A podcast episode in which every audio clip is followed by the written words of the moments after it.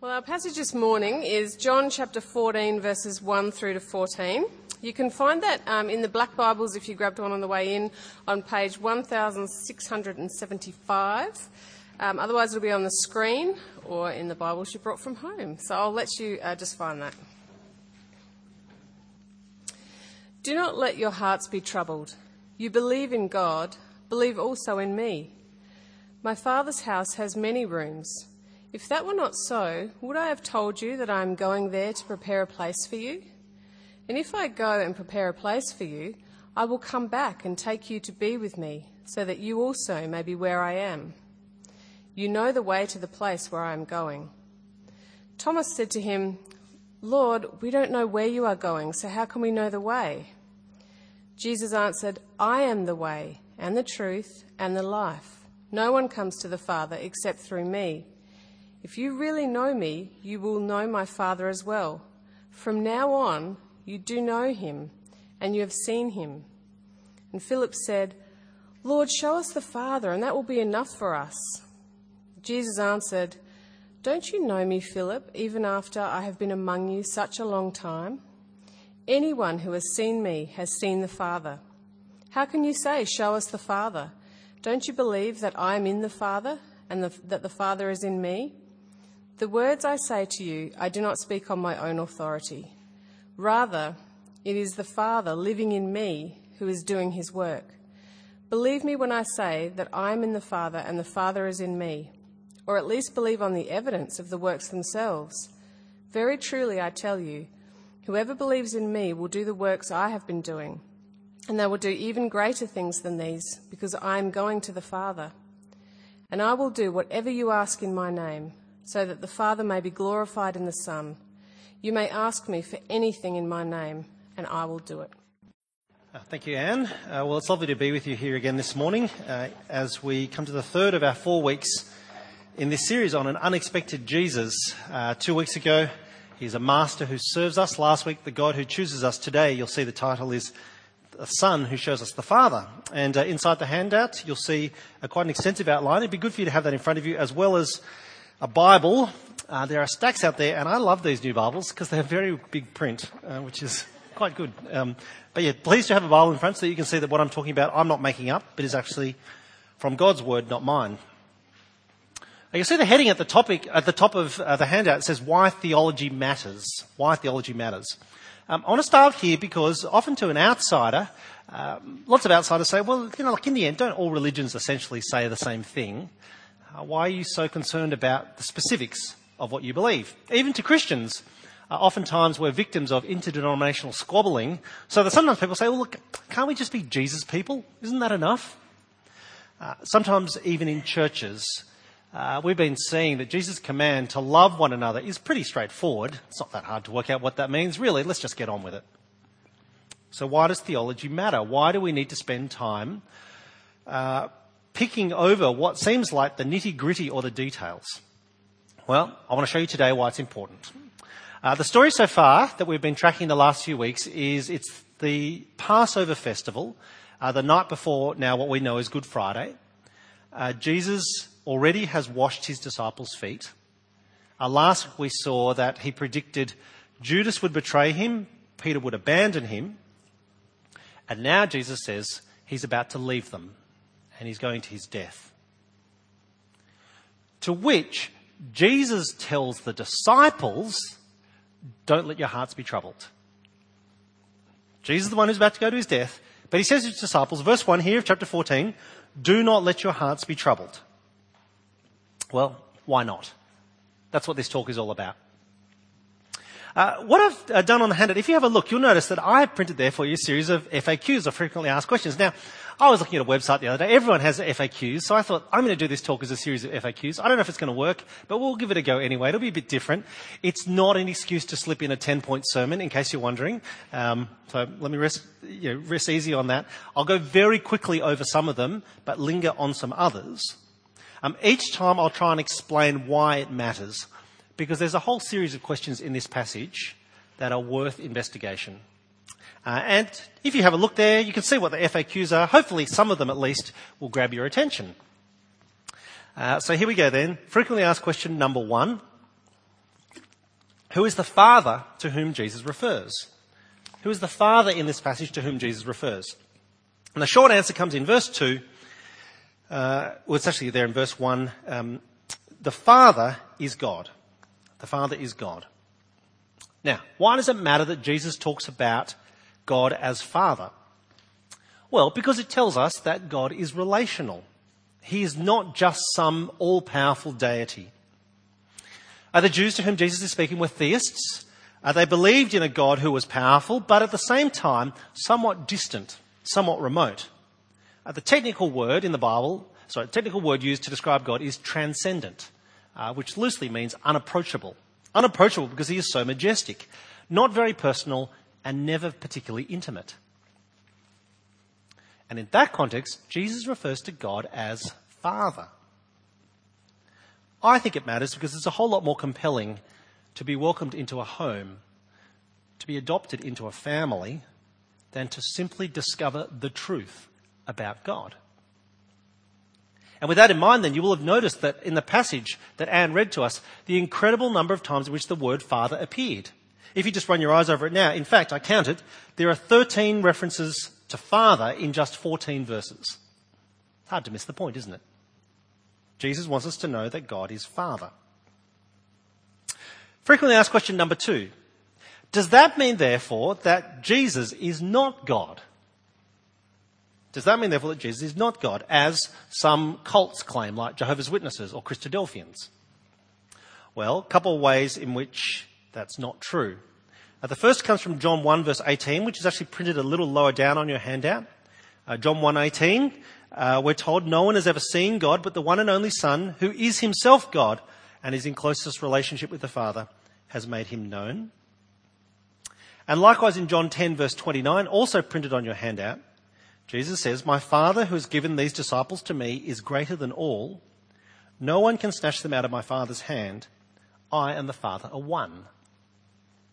It's really important what Jesus says there in verses 29 and 30. He says, Both I and the Father are one, and my Father is greater than all. Jesus is saying that there is an order, but there is not a subservience. Jesus is God, but in a sense, the Father is still greater. There are some things which the Father knows that the Son does not know. For example, the day of Jesus' return. Uh, why it matters? Well, it matters because, let me urge you, if Jesus is not God, whatever you do, don't worship him. That's idolatry. Frequently asked question number three. So where is Jesus going? Where is Jesus going? I uh, pick it up in verse three. Verse three. Um, I will go and prepare, if I go and prepare a place for you, I will come back and take you to be with me, that you also may be where I am. You know the way to the place where I am going. The short answer is Jesus is going to his Father's house, or what we would loosely describe today as heaven. Now, why doesn't Jesus just say, I'm going to heaven? Well, again, because I think it's more compelling. To speak about going to the Father's house is much more welcoming than simply going to a place even if it's a place that we trust will be magnificent, a place called heaven.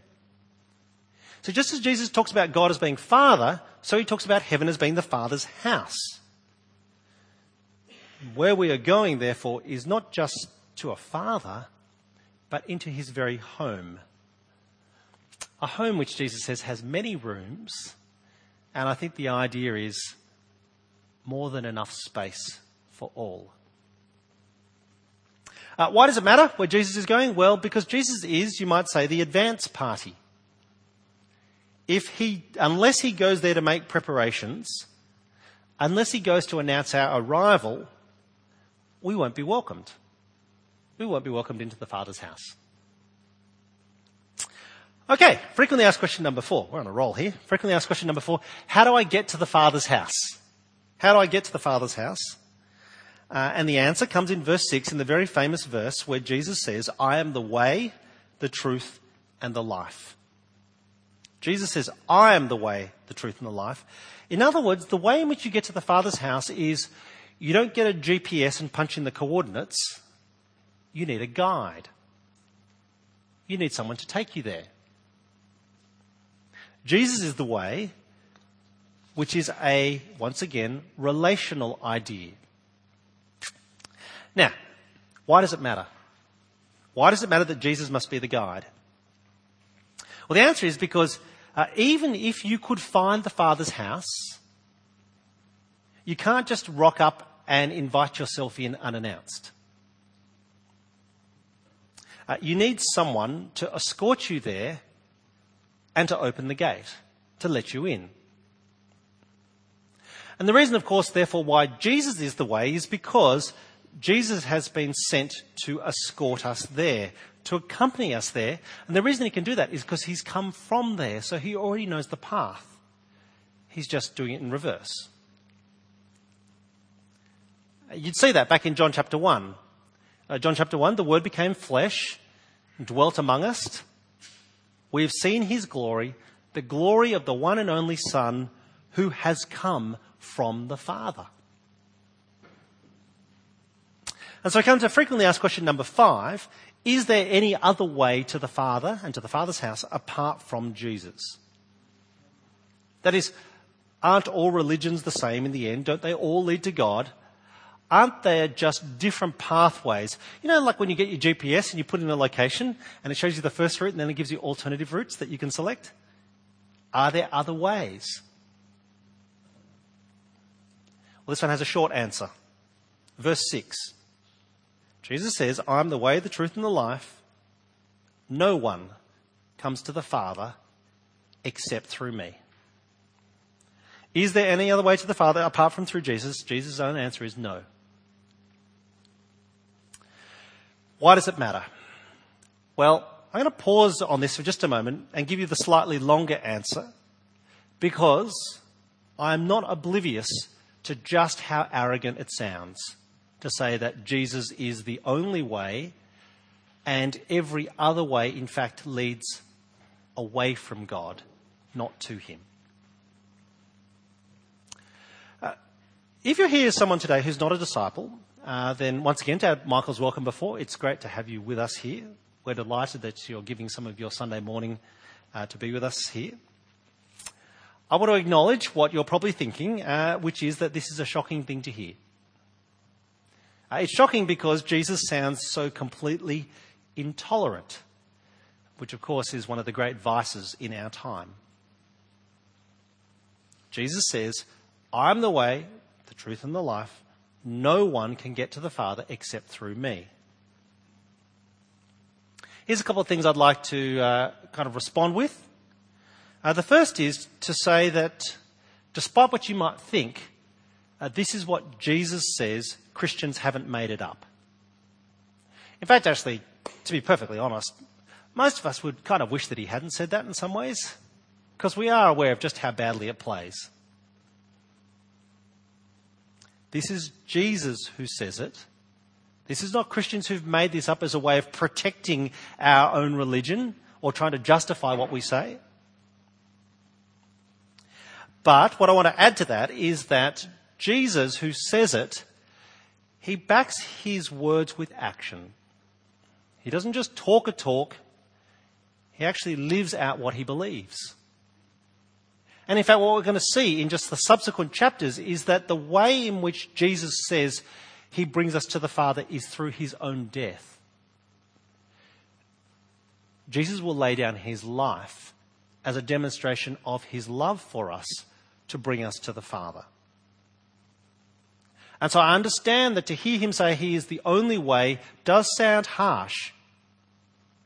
But Jesus is not just proclaiming things, he's living it out and living it out in action. Uh, this is why, for 2,000 years, Christians have been committed to taking the good news of Jesus to the ends of the earth. Now, this is the reason why Christians have given everything that others might hear about Jesus because Christians are convinced that what Jesus says is that unless people hear about Jesus, they can't be saved. They can't come to the Father.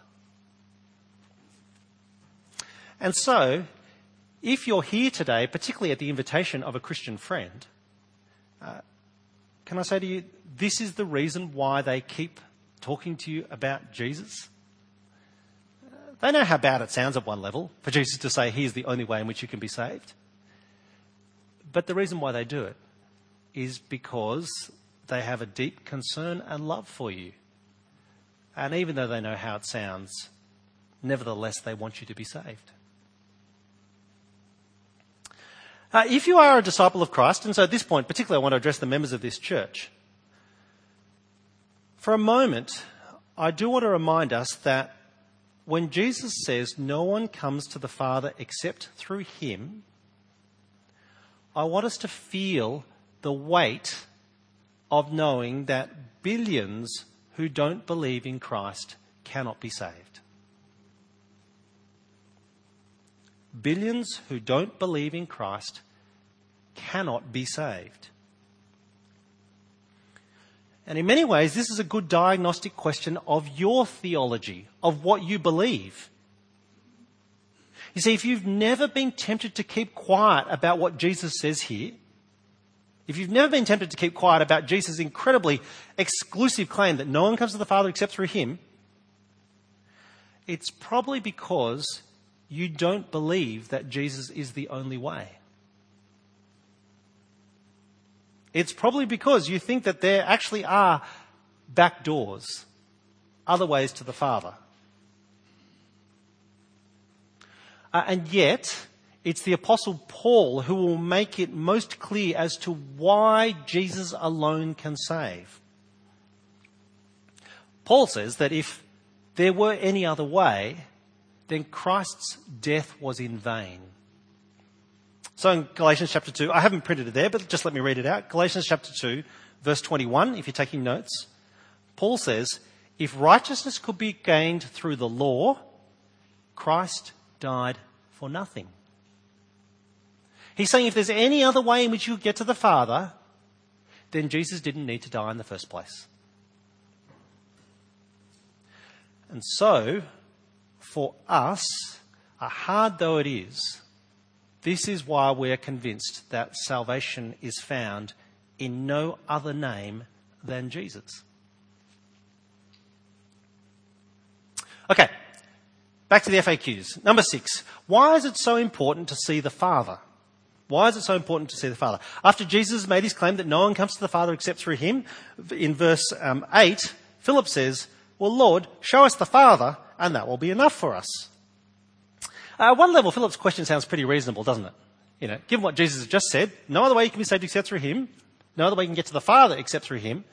Philip's request sounds pretty reasonable. Oh, come on, Jesus, if you want us to believe that, then just give us a bit more to help us trust you. Uh, if you just showed us the Father, we would never doubt you ever again.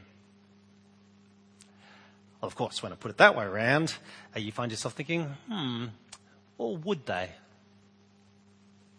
It's interesting, uh, every time someone in the Bible meets God, generally their response is not always 100% positive. Uh, if no one else, take Moses. Moses sees God, we're told, speaks to him as face to face.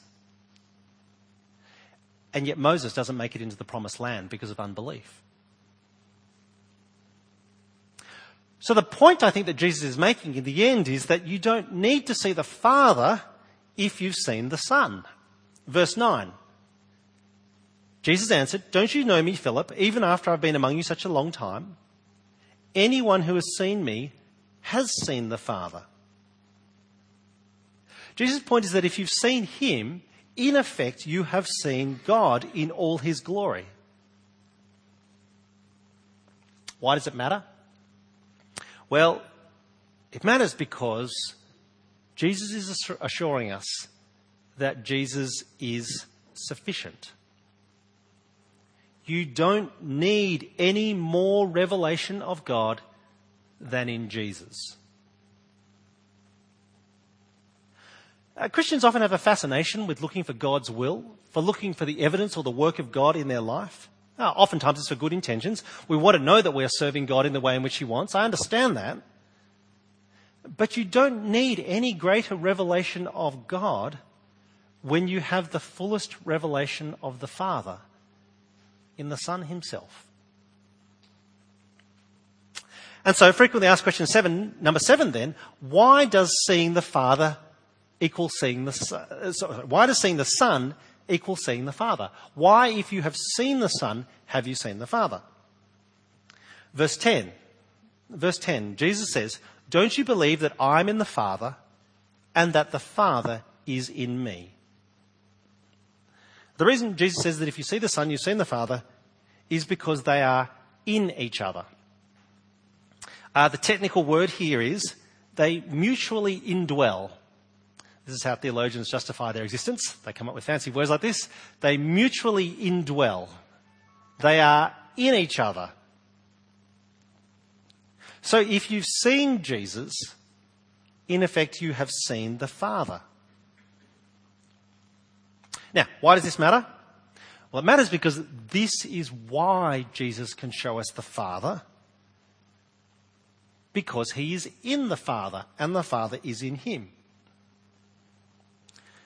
In the end, this is why your theology matters. Only if Jesus is God, only if the Son is in the Father, can he show us the way to the Father's house. I hope you can see by now that when Jesus says, No one comes to the Father except through me, he's not being arrogant, he's not being intolerant if he is true. What makes him true is who he is, not whether we're comfortable with the implications or not. Jesus in the Father, the Father is in Jesus, therefore, Jesus alone can bring us to Him. I put it slightly differently, if Jesus were true and chose to withhold that truth because it was unpalatable to our ears, well, you'd say that he is guilty of a vile cover up, wouldn't you? If he withheld that which was true simply because we didn't want to hear it. Okay, frequently asked question number eight. Why should I believe what Jesus says? Why should I believe what Jesus says? Well, there's two reasons. The first is because of verse 6, where Jesus says, I am the way, the, the truth. He says he is the truth. That's part of the answer. Uh, but more, more importantly, from verse 11, verse 11, Jesus says, Believe me when I say that I'm in the Father and the Father is in me, or at least believe on the evidence of the works themselves. At least believe on the evidence of the works themselves. Now, when John uses the word works, what he actually means is the word signs. Now, if I tell you that, when you go back and reread John's Gospel at some point, you'll realize how often the word sign comes up. Sign or word, they're interchangeable. Signs in John's Gospel are always things that Jesus does to point to something greater, to something more important. So he turns water into wine. He feeds 5,000 people with a handful of um, fish and a few loaves of bread. He raises Lazarus from the dead. He heals a man born blind. What we might call miracles or signs. Why? That we might know who Jesus is. They point to something greater. Why does it matter what Jesus says here? Well, because Jesus always backs up his words with actions. So, one of the things I'd love to urge you to do is to go back and read the whole of John's Gospel and to see all the different signs, the last and greatest of which, of course, is his resurrection from the dead. To persuade us that he is who he claims to be. He is God's Son, he is God. If you've never done that before, if you've never sat down and read John's Gospel in one, in one sitting, there's only 21 chapters. It takes you about an hour. Perhaps on the lead into Easter, as we've been making our way through this series, you might find some time to do that. That you might see the signs and in so doing believe what Jesus says. Frequently asked question number nine, only two to go. Uh, can I really do greater things than Jesus? Now, this is where it gets fun. Have a look with me at verse 12. Very truly, I tell you, Jesus says, whoever believes in me will do the works I have been doing, and they will do even greater things than these because I am going to the Father. Very truly I tell you, whoever believes in me will do the signs I have been doing, and they'll do even greater things than these because I'm going to the Father. So, what does this mean? The signs that Jesus has done, they're pretty spectacular. Are we going to do them and even greater? Well, let me try and help you unpick this one. First thing to say is, I don't think Jesus is saying, promising that we will do even more spectacular miracles than Jesus did. I know many have tried, but my guess is probably in the end you can't top Jesus. Let me just leave it at that. My guess is you probably can't do better than Jesus. So that's not what he means, I think. It's possible that Jesus is referring to the magnitude of the signs. Now, this is going to sound somewhat crude, but follow the logic. How many disciples did Jesus gather? 12, maybe a few more, right? There were a few more at the end. Uh, since then, there have been billions of disciples. So maybe the greater thing that is being described here is just magnitude. Maybe. In the end, I think the most likely explanation is that Jesus is talking about quality versus quantity. Quality versus quantity.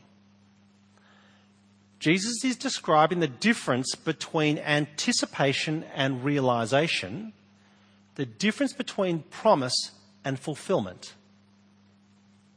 So, at the point at which Jesus is talking to his disciples, he is about to go to his death and then be raised from the dead. But it's not happened yet. By contrast, you and I, we look back at what our forebears could only dream of the atonement of sin, the defeat of Satan, victory over death. Jesus' disciples looked forward to that. We look back.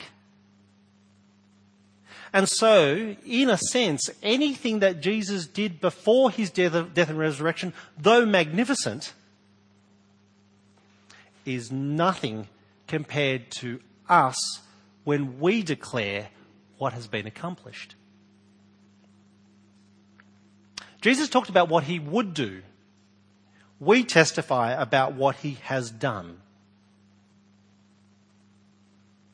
And to demonstrate how what we do is even better, let me give you a couple of examples. What would you rather do? Would you like to go to a preview of the grand final or see the highlights package afterwards? Neither, yeah. Thank you. All right, different image. Would you like to see the 30 second movie trailer or go to the opening night red carpet uh, extravaganza with all celebrities and then talk about it afterwards? See the difference? Jesus' disciples only look forward to something that they can only dream of. You and I we get to declare with conviction, because it's happened, the news that the whole world needs to hear. Why does it matter? Well, because I think verse 12 reminds us that in the end, there is no greater thing you can do with your life than to proclaim that Jesus is the way, the truth, and the life, and that no one comes to the Father through him. The other things of this world, they are good, very good at times. But this is the greatest thing you can do. And so, final question then, number 10. How much can I ask Jesus to do for me? Now, of course, when I put it that way around, you suspect the answer is not going to be what you want it to be, but let's have a look at verses 13 and 14. Jesus concludes, I will do whatever you ask in my name, so that the Father may be glorified in the Son. You may ask me for anything in my name, and I will do it. Okay, it's actually a pretty short answer, this one. You can ask Jesus to do anything which will glorify the Father through you. Anything which glorifies the Father through Jesus. And of course, when I put it that way around, you recognize that this is not an invitation to come up with a shopping list of your personal desires. It's pretty crude, isn't it? To imagine that Jesus was betrayed by Jesus, Jesus was betrayed by Judas, abandoned by Peter, forsaken by God on the cross, so that you could ask God to help you pass your exams. Or, because I work with uni students, get a new iPhone. Or buy a new house. Now, once again, those are good things, mostly. God is very generous. But He has so much more in store, so many greater things than that. And if glorifying Him, glorifying Him is our goal, then actually I think the best thing for us to ask for is that our Father's name be hallowed, that his kingdom come, and that his will be done. Because in so doing, we recognize that sometimes he knows better than we do. Okay, let me conclude why your theology matters. Why your theology matters. What I've tried to say in this talk is that who Jesus is determines what Jesus can do. Okay? Who Jesus is determines what Jesus can do. John 14 tells us that if the Father and the Son are one, then Jesus can show us the Father and he can show us the way to the Father's house. Which is why our hearts need not be troubled by any of the uncertainties or trials of this world. So let me finish by asking What's your theology? What's your theology? If you believe Jesus is who he says he is, then you can take heart in his promises. He said he's gone ahead of us to the Father's house. He's gone there to, in a sense, fast track our check in. To ensure that the room is ready, the windows are open, there's fresh air, to make sure that the banquet feast will be waiting. And if he's gone to all of that effort, you can rest assured he's not going to forget you. He's going to come back and make sure he takes you home. I understand that until he does, there are uncertainties and trials. There is danger. There is sadness. There is even death. Jesus himself is about to experience that the very next day. These things are real, and they do bring us grief. But when Jesus says, Do not let your hearts be troubled, don't be overcome with anxiety, the reason we can trust him well, it's not because of our circumstances. It's not because of our feelings. It's not because of our best endeavours. The reason we trust Him is simply because of who He is and because of what He does. And in that comes the peace that surpasses all understanding. Heavenly Father, uh, we thank you that you loved us so much that you sent Jesus. We thank you that he will bring us back to your home. And so we pray in the meantime, uh, give us courage and conviction and the ability to fix our eyes firmly on him that we might follow him who is our guide until he brings us home. Amen.